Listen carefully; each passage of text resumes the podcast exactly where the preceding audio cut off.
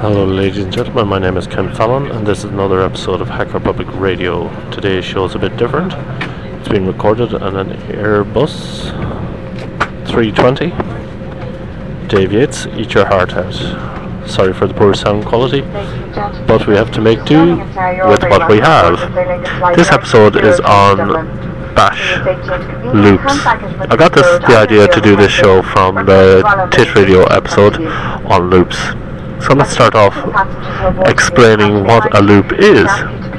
A loop is a series of commands executed in order, one after the other, and then once the last command has been executed, the first command is repeated and so on ad infinitum.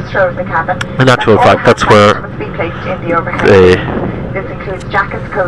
I'll pause it for a while. Now, a loop is a series of commands that are executed over and over again. Now, what I've just described there is a infinite loop. It's not as scary as it sounds, because an infinite loop is kind of essentially a daemon, for want of a better word. So, a typical process might, your Apache daemon will listen for activity on port 80. If it doesn't find any, it'll go to sleep, and then it'll wait a while, and then it will continue listening on port 80.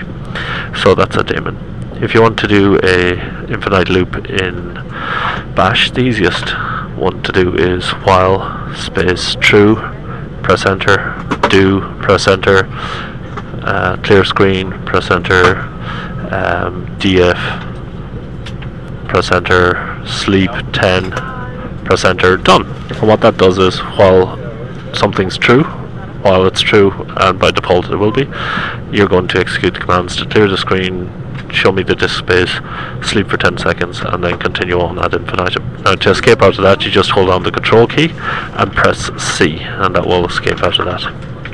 However, for most programming purposes, we actually use things called conditions, which are very useful. So, rather than use while true, we'll go while um,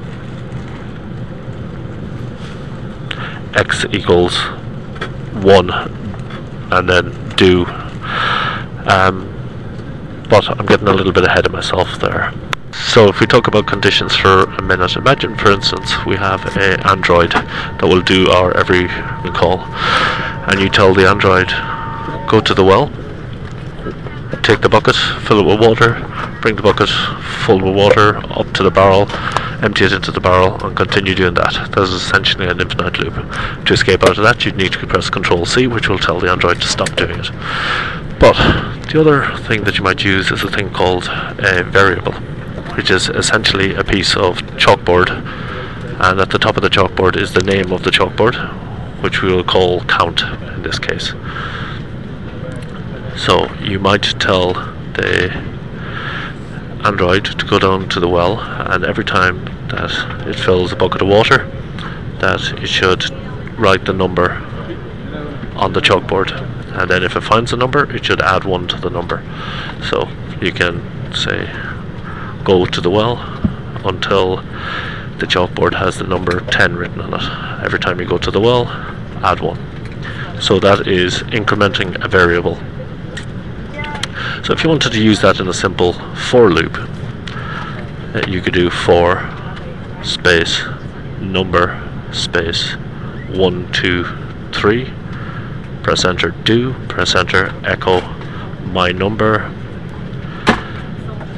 is space dollar number and then press enter after the dollar number and type done. Now you'll see a pattern begin to emerge in loops. You have to give a criteria and then the do and the done tells bash uh, that this piece is the piece that needs to be repeated over and over again. And the reason I put the dollar in front of number was so that I could distinguish between the string, please enter a number, which is just a string, and then the um, name of the chalkboard, which is dollar number. So if you run that program, it will say this number is 1 the first time, 2 the second time, 3 the third time, as it loops through the program. Congratulations, you've just done a loop.